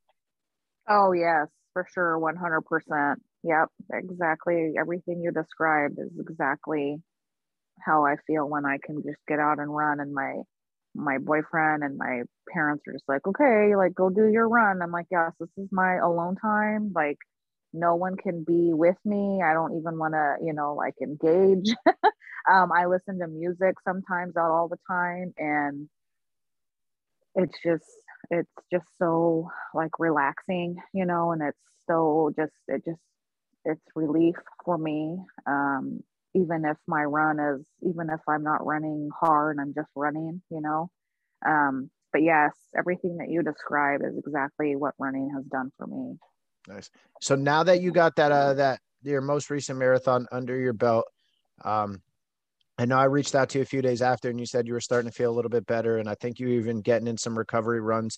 What kind of uh what kind of mileage are you back up to, and what's what's on the menu next? Do you already have your next race booked? What's what are we doing? What's going on? yeah, so because you know the competitor in me, um, I was not happy with my time at Oklahoma City Marathon. Um, it's really hard, and I don't know if you agree with and acclimate to the weather. Oh, you cut out there for a second. What if I agree with what? Oh, if if it's um, hard to fly to another state, acclimate to their weather, and then run a race in in a different climate that you're not used to. See, it'd be hard for me to answer that because I've never, I've never traveled. Like I've never flown anywhere for a race. The most traveling I've ever done is when I ran a race in Ohio for my third sober birthday last year. Um, but really, all that was was like a six hour drive west. I mean, the, the weather is ideally pretty much what we were getting at home. So it wasn't, it wasn't, I mean, it was a hot race, but it was nothing worse than what we get. And also, me on the East Coast, the humidity is just absolutely disgusting. So, I mean, the further west I get, it's probably the temperatures might be physically higher, the number, but the humidity is nothing like what it is on the East Coast. So the, the more and more west I would go, the humidity would be a little bit less. So it's it's hard for me to answer that. However, from all the running podcasts I listen to and everything, um, one thing that I've heard in common, especially I don't I don't know the elevation status or anything of where you were going, but one thing that seems to be in common is when you're traveling from one place to another where the elevation is going to have a drastic change, especially when you're going higher in elevation. If you're going lower in elevation, it's not as big of a deal because you trained in higher. And so your body can easily accommodate. It's almost like it's like making it easier for you. But if you're going into higher elevation or if you're going into higher heat or temperatures that you're not used to, they definitely suggest trying if if you're able to. I mean, life is life, but if you're able to around work and whatnot, to get out there as soon as possible, as early as possible, to get in a few runs and a few shakeout runs to let your body acclimate to that weather. Like I know one big thing is like when people go run races like uh, Leadville is a, a huge race and I think Colorado and like the elevation is just it's disgusting in Colorado. And so they say like if you're coming from somewhere else, to, if you can to get to Leadville like two weeks early, because it takes your body a week or so just to get used to it. And uh, if you go out there a few days before the race, I mean, you're going to spend the entire race just miserable and your body's not even used to it. And you pretty much wasted all of your training because you didn't get your true efforts. So, with that being said, I, w- I would say that ideally you probably want to go if the weather's going to be a lot different, you probably want to try and get out there as soon as possible. But I mean, there's also life. We have we have children, we have work, and we can't all just go out somewhere two weeks early and just enjoy it as a vacation, you know. So it's it's tough to really yeah. to really get all of that out of it but you know it's that, that's a that's a tough one so i know that was like a, a, a very long tangent and rant i went on but um yeah it's that's that would kind of be like my advice or or feedback on that situation yeah yeah this was my first out of town race and you know the the weather in oklahoma at this time is you know tornado weather so we actually had a tornado warning um, like nine hours before the race, and we had to like shelter. And it was we could see it spinning, and you know it, it didn't touch down. Luckily where we were at, but the alarms went off and everything, and my kids were freaking out and I was and of course in my mind I'm thinking, oh my God, what if they cancel the race tomorrow and I flew down here for this, you know? And again, that's so how we think. Their website. Yeah. Let me so, let me ask but you. Luckily this. No, I was. Oh, go ahead. Finish first. Oh, I was just gonna say. Luckily, they they didn't cancel the race. They pushed it forward one more hour. So instead of running at six a.m., we ran at seven. Okay. Um, but the weather, the weather, of course, was windy. Uh, I was I was concerned about humidity. It wasn't humid, but it was windy. It never. I had not run in wet weather this windy before, um, and it was a little cold, but not too bad. Um, but yeah, that was my only. That was the only issue. Now, if you if you're running in a tornado warning and the tornado comes, if a tornado picks you up and moves you five miles down the course and safely puts you down, is that a PR? No, but but I would take it. Listen, I'm not saying anything. I'm like, you know what? My Garmin says that I got five. How did you run five miles in 25 seconds? Listen, exactly. The, the, watch don't lie. The watch don't lie. They say that we're not allowed to use uh, bikes, vehicles, or any of that stuff. I don't know any any uh, rules that say like a tornado isn't allowed to pick you up and get you there. So you know, it's maybe that's just Mother Nature being like, hey, let me throw you a bone here real quick. right. Yep. True. Oh yep. man. Uh, what kind of shoes are you running in these days? Um, I'm I started in the Brooks 19 or the 18s, and then now I'm in the 19s, and I got like five different pair of the Brooks. The, glycerin 19s. Okay. Yeah, glycerin 19s. Yeah, I remember seeing a couple um, pictures. I was pretty sure that's what you were in. Yeah, and I already uh, text or texted, uh, sent a message to Brooks on on Instagram, and they're not dropping the 20s until July. So sons of bitches. right. Yep. So and but yeah, uh, you were asking about my races. You were asking about what's what I have coming up. yeah, what's what what's next? So I decided because I was not happy with my my Oklahoma City marathon that I'm going to run a local marathon, and it's on Fourth of July. Uh, it's called the Suave Flat. Uh, it's put on by Foot Traffic, um, which is a running store here in Oregon and um, so I'm training for that. But before that, there's the Grateful Dad uh, on Father's Day, the day before Father's Day. I'm okay. doing a half marathon. So my mileage right now, I did 12 miles last night. Uh, my next mileage will be 18, an 18 miler next weekend. So totally looking forward to that. I, I will say, uh, with the with the race in July, and again, I don't necessarily know how the weather is there or what your training is going to be for, but at least speaking for myself, uh, you're going to have to put in some extra hard training if you want to PR a race in July.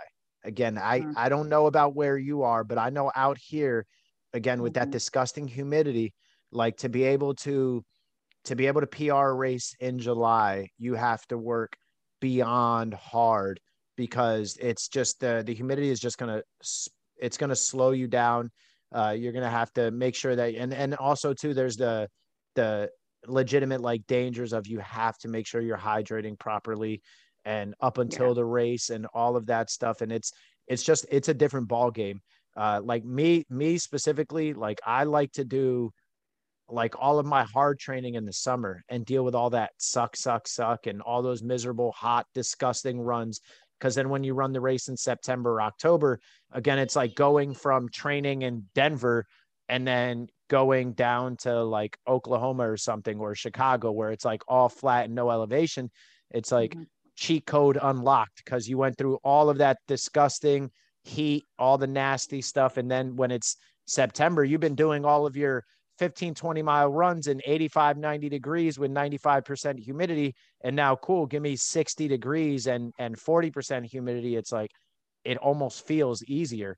And so, yeah, just be, yeah. just be careful with like, you know, don't beat yourself up if you don't PR. Cause you got to remember too, it's like, and my coach actually has like an exact method on like how many seconds it's like, like, uh, I don't want to say maybe like the handicap is the word I'm looking for, but like kind of like the way you should like uh, equate yourself to like summer running versus like spring running and fall running and like how many she has like this whole method on like how many seconds per mile like when you're when you're cutting weight i think it's mm-hmm. like two two seconds when you're when you're referring to a marathon i think it's like two seconds per mile per pound when you're mm-hmm. when you're trying to lose weight and get in shape and then there's also like a a formula for like the temperature and the degrees so just just things to keep in mind. Don't beat yourself up if you don't get it there. Just you know, but most importantly, just stay healthy with the with the training and make sure you're hydrating properly. And I know you've had some um some comedic relief too on some of your runs recently. I don't know if you know where this is going, but um I, I don't know if this is just the way your body is or or if you're eating too close to your runs but man, you've had you've had some close calls. You you're gonna end up you're gonna end up uh, fertilizing someone's garden one of these runs. yeah, I know. I really think it's I I think it comes down to the chews that I'm that I'm trying out. I think I'm uh, gonna okay. I'm gonna go with blowing uh, through your guts. Yes, exactly. Um, and I've tried different two different kind. I'm gonna try um like the goo and see if that does anything for me. Um, what brand are you using try. right now? Well, I was using the Clif Bloks. Okay. And then I tried Honey Stinger, and Honey Stinger did the same thing to me. Um, but I'm gonna try goo, the gels, okay. and see see how those work. I'll send you a couple pictures of some stuff that I use. Uh, one that I use is I think it's called SIS SIS. It's like system in science or science in something, but they make different flavored gels and they're very very easy. They're not um they're not like too thick like you don't have to take them with water. They're really good. They just like pop back, they go right down. Sometimes when I'm running in the summer, I'll even put them in the freezer uh, like the night before and I take them out frozen. So when you're running in the heat, like an hour into your run, like you get like a nice, like frosty whatnot. So they just like, they pop right down and it's really, really nice. Uh, I've also done, uh, I don't know which honey stingers you use, but I did the, the honey stinger gummies. Like the, okay, I haven't tried those. And those haven't really given me too many issues. And then my, my coach, Alicia, who um, is is an absolute savage. She uh she uses tailwind a lot. Um, okay. I like tailwind. I I use that for a lot of my treadmill long runs. My only problem with tailwind is I'm trying to stop. She's an ultra runner, so she carries the bags and she comes prepared and all that. But when you're trying to do like road races, like half marathons and full marathon stuff like that, I'm trying to avoid carrying stuff. So I'm trying not to run with a running belt or a bag anymore. So the only problem I'm finding with Tailwind is that it's a powder that you have to get into a drink. So the only two options are to either pre-make a drink and carry it around with you, or to figure out some type of way to get like the powder into a, a drink on the run. Now, if you mm-hmm. know that they're going to have closed water bottles on their course, then it's really not that big of a deal because you can bring some of the powder, drop it in a bottle, shake it up on the run, and, and keep it moving. But if they're going to have like like a lot of races where it's just going to be like an open cup that you're supposed to just throw back while you're running, you can't shake an open cup. And so yeah. that's that's when I haven't been able to try and use that on a, a race as well. But uh, one thing you are you're definitely doing right is you're trying these things out on your training runs. Um, don't ever try anything new for the first time on race day ever, because you know those things are going to happen. You're going to ruin your race. My my last marathon, uh, I got an unofficial sub four but officially, as far as like the chip time, I was like a 401 or no, sorry, four hours, a few seconds over four hours. And it was because I tried something new on race day and I had to go to the bathroom and I had to stop and wait for the porta potty. And I'm like, man, five minutes in the porta potty, it like, it pretty much cost me. And so mm-hmm. don't try new yeah. things. Also, try and watch like how close to your run you're eating. Uh, you know, I, especially when I'm going for longer runs, I try not to eat for a while, like two hours before bed, plus try and get like your full like six hours. I try not to eat anything for like yeah eight, maybe even 10 hours before those mm-hmm. runs. Maybe some like fruit in the morning, something that's going to run through your body really quick that you can maybe even get it out before the run. Uh, but yeah, it's some of that stuff like really, really heavy pastas, like right before bed, and then getting up a few hours later. It's like that's the stuff that's going to sit with you and that's the stuff that's going to start like the pot's going to start boiling while you're running. Mm-hmm. and then ne- next thing you know i mean your neighbors might like it though because they might get they might get a bad view if they look out their window at the right time but at the same time a couple months later they're going to have some really nice flowers. So yeah. It's, it's, it might work out for them you never know. It depends on it depends on how your neighbors think. Are they a half glass half empty or half full you know? Is the garden half fertilized or full fertilized Yep. Yep. um, but uh, talk to us a little bit about the the missing. I'm sorry, murdered and missing Indigenous women. Like, however much detail you want to go into, the platform is yours. It's it's one of those things that like I I don't let people really talk about like politics or anything like that because you know that's one of those things that like there's there's multiple different sides and you know not anybody is specifically right or wrong or anything like that but there's just certain things where it's like you know this isn't a matter of like you know which side are you on are you on the left or the right are you on the blue or the red this is one of those things that is just like it's just bad and it needs to stop. And I think more people need to understand about it. So why don't you help enlighten some of us who might not even know even a little bit about what I'm talking about? Sure, sure. So the MMIWG now, and I think there's even MMIP, so missing, murdered Indigenous women and girls, missing, murdered Indigenous people, because um, men can go missing too. Um, it was something that developed, gosh, I want to say with at least within the last 10 years, at least from what I know, from what I remember. Um, and it's basically it brings awareness to indigenous people you know from native american tribes and indigenous people as well that go missing. Um, and it does some of it i think belief stems back to when um, a few women were went missing from their reservation. Um, and there was yes there is a documentary i believe it's either on Netflix or Hulu, but there there is an investigate. There's like this huge documentary that brings awareness to it, and it's like the story of a girl and her family and how this young girl went missing. And um, you know, tribal reservations and tribal police are different than our regular laws, so they follow. You know, they have a different jurisdiction and have different tribal laws, and so. Um, one of the things that has come up with this entire the entire murdered and missing indigenous women is that um, there's predators that come onto reservation land um, abduct women abduct girls um, and either kill them murder them there and then flee because they're on reservation land. So it's different law different laws different entities are involved. Um, but the one that you're talking about, and I think it's the same documentary I'm talking about, the FBI was involved. And so they brought awareness to these two stories that were similar to one another uh, and how that these girls went missing. Um, and they had been missing for like an, I want to say almost an entire year, maybe even longer. And they were eventually found, um, but they were found on the reservation. Um, and it was places where they had already searched. Um, they had done this, you know, big, I don't, I don't even big land search of these girls and never found them. And then all of a sudden, a year later, their bodies are found, and they swear that they did, you know, that entire investigation on this area. And how could they have been missing when they were right there? Um, and so this even even spans all the way up to Canada, the First Nation people, they also have brought awareness to missing murdered Indigenous people.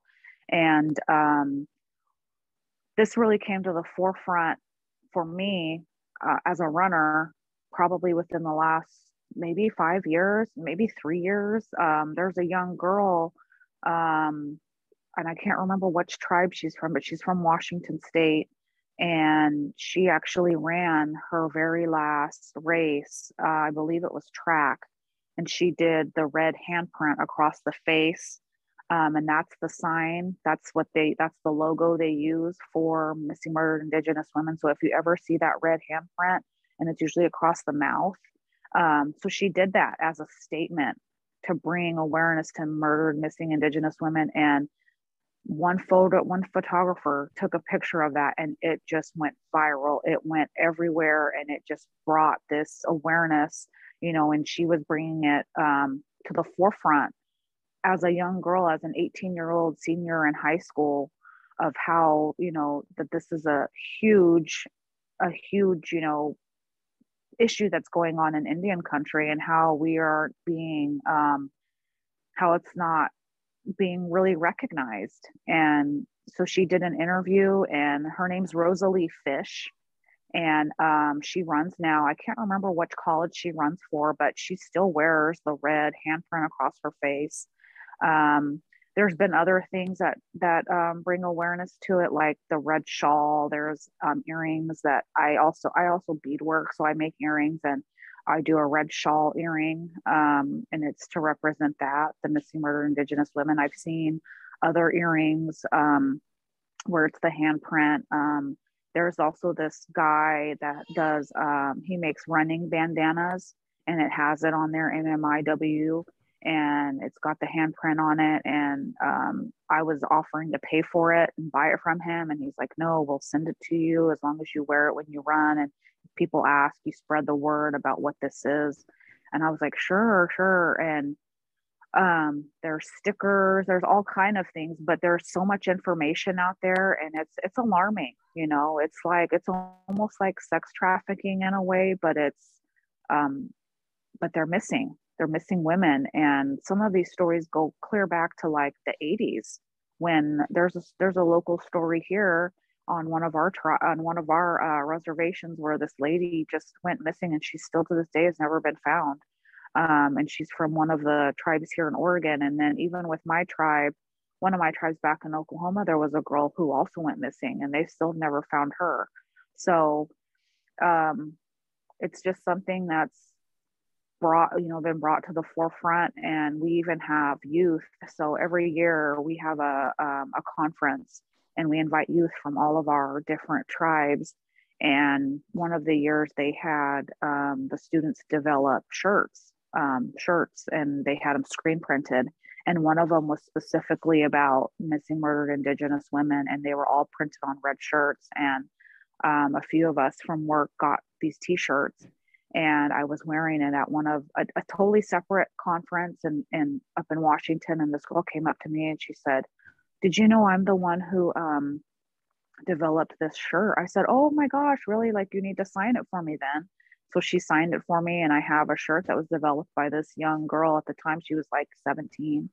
She's now obviously like a young adult, but um, yeah, it's just something that has grown, you know. And I think if it wasn't for that that Native American runner, Rosalie Fish, um, it wouldn't have been brought to the forefront the way it, the way it has been because it was like on the front paper of you know some of the um, Native newspapers in tribal communities and they see her running with that and they're like what is that? What does that mean? You know and i actually met the photographer. It was crazy. I was at a running event and he was asking he's like oh you know are you native american? And i was like yeah. And he's like do you know this girl and I was like, no, but I've heard of her. He goes, yeah, I was the one who took that photograph of her. I was like, oh my gosh, I saw that. You know, that that's so awesome. And he's like, yeah, it's just really sad that you know this is such a this is such a huge issue that hasn't you know been brought you know brought up before. But now you know, obviously, you know about the the documentary that was done and yeah. there's just there's a lot of stories and it's not just women it's men too you know For sure. so they've really they've included men children.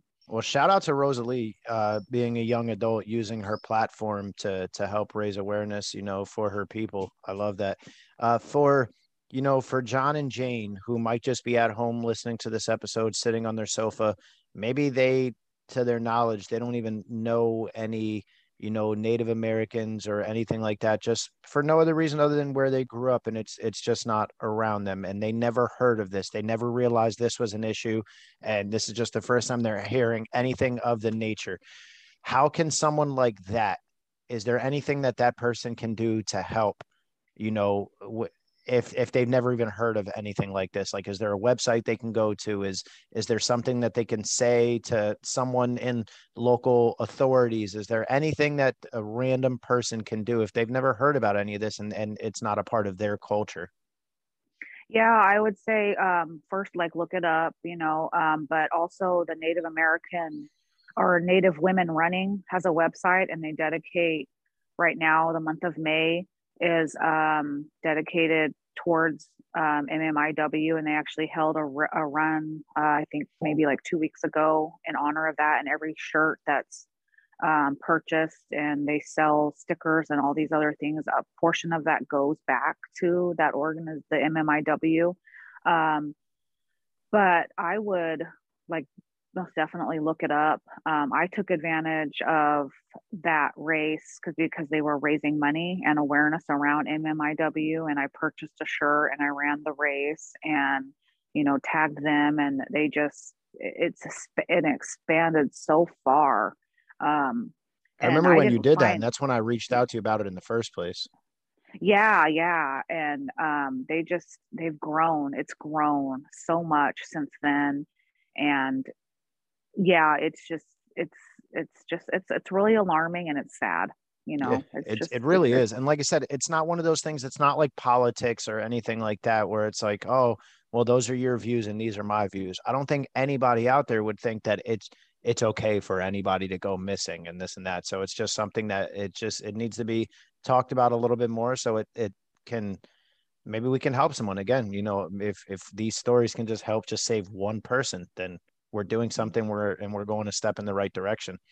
Uh, on a little bit of a lighter note i almost forgot to ask you tell me about sitting sitting uh, right there at the olympic trials. I mean a lot of people listening to this are runners.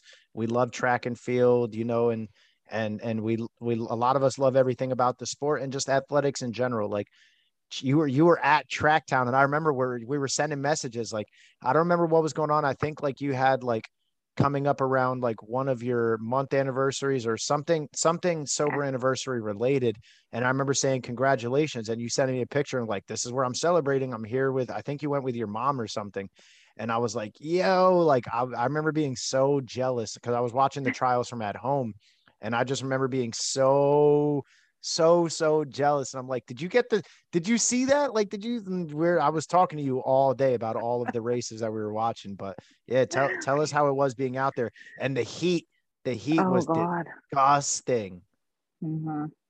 so yeah it was just something me and my mom looked into and my mom was my mom also did track when she was in high school she was long distance though so that's obviously where the genes kicked in um, okay. and where i get it from but um uh, yeah, we decided we would go up there, and it was I think it was in July or August. I don't. I think it was July, but yeah, it we were hitting literally like we didn't know what the weather was going to be like. We got the tickets in advance, and it was pretty much almost sold out. And this was the first time we had been to Hayward Field where they had actually remodeled it and redone it, and it's so beautiful. You saw it, like it's like it's amazing. It's amazing track, everything. At a stadium like i was just like oh my god you know like wow. And um so you know we hit we hit uh we hit a world record or what is it state record of heat that weekend.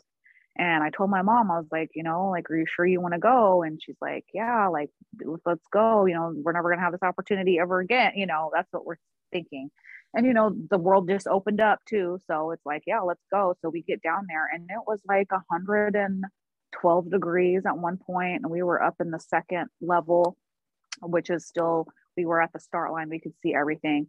And they had only done a few events and then they had given all of the runners and everybody all everybody in the field like a break. And so we go down and we go from 200 level down to the down to the track and you could just feel the heat radiating off of the off of the track. Like it was so hot. Um, they were showing videos of the girls that when they were running, you know, when they're in their stance and they'd get up to take off and run, their knees were bleeding because it was that hot. Yeah. It was like burning. Yeah, like, like that tar. was real. Yeah, yeah, yeah, yeah. So we'd go down and we're eating, and then like all of a sudden, people are like saying the the race has been postponed, and then they're saying, "Oh no, it's been canceled." I mean, the word traveled like so fast, and we're like, "What's going on?" And so we try to go back up to where we're sitting, and the guy's like, "Nope, everybody has to evacuate. Everybody has to evacuate the field. It's way too hot. Um, like literally, the track is starting to melt, you know." And um, and at this time, in one of the races previous to that, a girl like collapsed on the field, like on the field as she was like done with her race, and so, um, and then she couldn't run again. But um, so we're like, "Well, we left some of our stuff up there. Can we go get it?" And the guy was like well, you can go, but she needs to stay here. And I'm like, okay, I'll run up there and grab our stuff and we'll leave, you know. So they post they postponed the race for like four hours. And we're about two hours from our house. And I'm like, well, do we stay here? What do you want to do? You know, I'm like, we got to see half of it. Like, I'd really want to stay and see the rest, you know. And she's like, well, maybe they'll uh, cancel it and, you know, we'll get to come back tomorrow. And they ended up redo rescheduling the race for that evening at like 8 p.m. and it was still like 106 degrees. And we were already home at this time watching the race on TV. Yeah. But I remember, but I remember one point like looking over at my mom and she's just red. And I'm like, Mom, I'm like, you need to go go down there, go get something cold, and you know, go because they were have they said bring your own spray little water fan, you know, make sure. And they were handing out towels, and and she was gone for like 20 minutes, and I'm looking around, I'm like, oh my god, what if she like had a heat stroke, or what if she's heat exhausted? You know, I'm I'm like thinking all these things, and then I'm like, oh my god, knowing my mom, I bet you she snuck down on the 100 level and she's like going to end up on the track somewhere all discombobulated, you know? so, so we made, so we made like this big joke that she was down on the track and she was all, you know, heat exhausted and didn't know where she was, but she wasn't. She came back and she's just like, Oh, I'm, I'm okay. I'm like, are you sure? And but yeah, she set through, you know, God bless my mom. God bless she came back with four autographs she... of, of future Olympic athlete. Mom right? don't fuck around. right. Yeah. Yeah. So, but she's been at, you know, I know you were, you talked about my mom, but I, you know, shout out to her. Like she's been at all of my races, all of my marathons. She volunteers for all of them. She sees me at the start line and the finish line. Um, she takes me to my races, especially if they're like half, ever since I passed out she makes sure she drives me to my half marathon races and that she drives me home. And this even goes back to like, God, I would say back in like 2018, 20, you know, even before my running got real serious.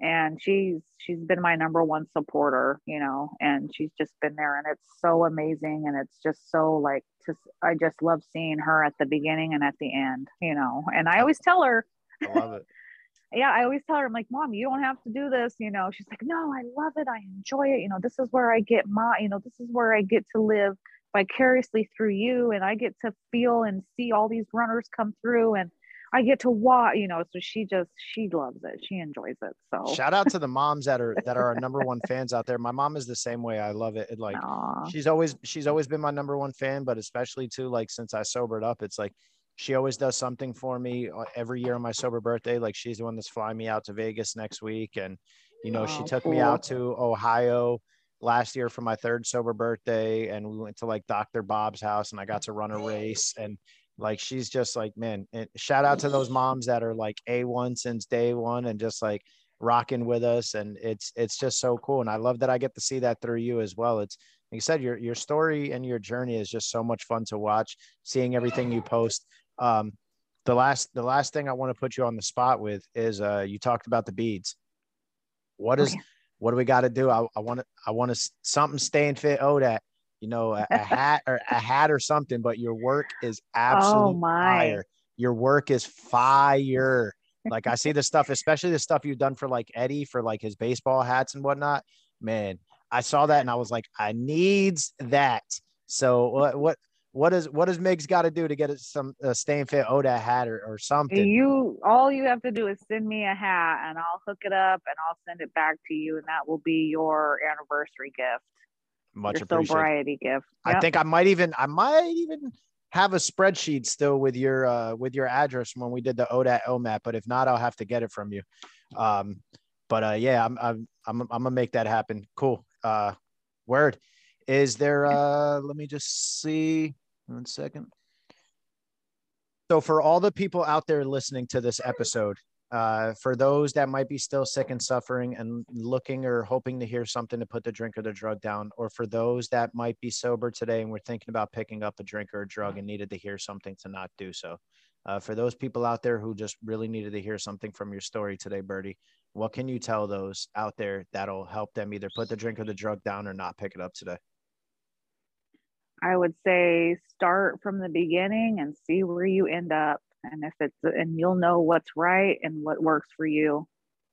Oh, I love that. Talk about talk about keeping it simple, straight to the basics. I absolutely love that. A little, a little bit of self identification there as well. I love that a lot. Um, yeah, it really has been a pleasure to have you on here today. This is mm. everything that I thought it would be uh, even even got me choked up got me got me some tears like man i think i'm gonna need a nap after this one every time i share my podcast or every time i share my story on someone else's podcast it's like i try not to have anything going on afterwards because i'm like man sometimes it can be like so emotionally draining that it's like you just don't really want to do anything after. It's just like sometimes you just need a, a, nap and you need to decompress and you need to relax, maybe go for a run, but you just need like some chill time. At least, at least for me, I just need like a couple hours to like just not do anything. And um, usually it's a little bit different when I'm the one interviewing. It's it's not that way, but man, for this one, I feel like I'm gonna need a nap because you you made me cry. Look, the the the special the uh, assistant, uh, the podcast co-host here is popping in, wanted a little bit of camera time. Say say hi to Birdie Bronx. Hi, say hi. Happy late Can birthday. oh, she hey, she said happy belated birthday. Can you show her how many you turned? Let let let wow, the record let the record show he did put up four fingers. nice. But, but yeah, this uh this story got me um, emotional too, and it's it's because I think about moments like this too. You know, I'm a father of three, and it's like, man, you know what? Anything can happen in in the glimpse of an eye, and you know, I try and stay sober for this guy, and you know, what if what if God decided it was time, and you know, I don't. It's something I don't even want to think about, but unfortunately, sometimes it's just reality. And so, you know, definitely prayers out to your family. I hope that you get a chance to get that closure, whether it's from the gentleman writing back or you eventually getting to see him or whatever the case may be. I just hope that your family gets that closure that they deserve. And hopefully, just for his own sake, hopefully he's doing the right things in there and focusing on becoming a better person for himself. Because, you know, one day he's going to be back out in society and hopefully he just has a different mindset and it's not doing some of those same similar things and it's not a repeat cycle. Uh, so with all that being said, definitely again, thank you so much for taking the time to share your story with us and to share everything and to help again bring bring a little bit of awareness to the missing and murdered Indigenous women. Uh, we got to cover a lot of stuff, uh, you know, some fertilized gardens out there and and all that cool stuff. But uh, thanks for taking the time with us on behalf of everybody in the Staying Fit ODAT community, all the members in the Facebook group that you've been in almost since day one and everybody listening in 30 countries or so listening to this podcast. Birdie, we thank you so much for sharing your experience, strength, and hope. All we ask from us to you is that you continue staying healthy, continue staying fit. And Birdie, my friend, tell us how you're doing it. One day at a time and one mile at a time. Ooh, oh that, oh Matt, I love it.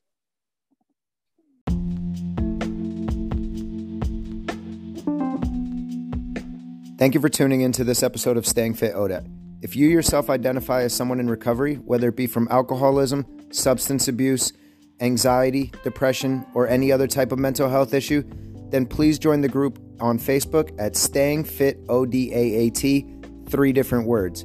If you do not identify as someone in recovery, but you like everything we have going on and you want to continue staying in the loop with everything, then please follow us on Instagram at Staying Fit ODAAT. You can also email us with any questions, comments, or concerns at stayingfitodaat at gmail.com. Until next time, just know you're loved, continue staying healthy, continue staying fit, and please keep doing this one day at a time.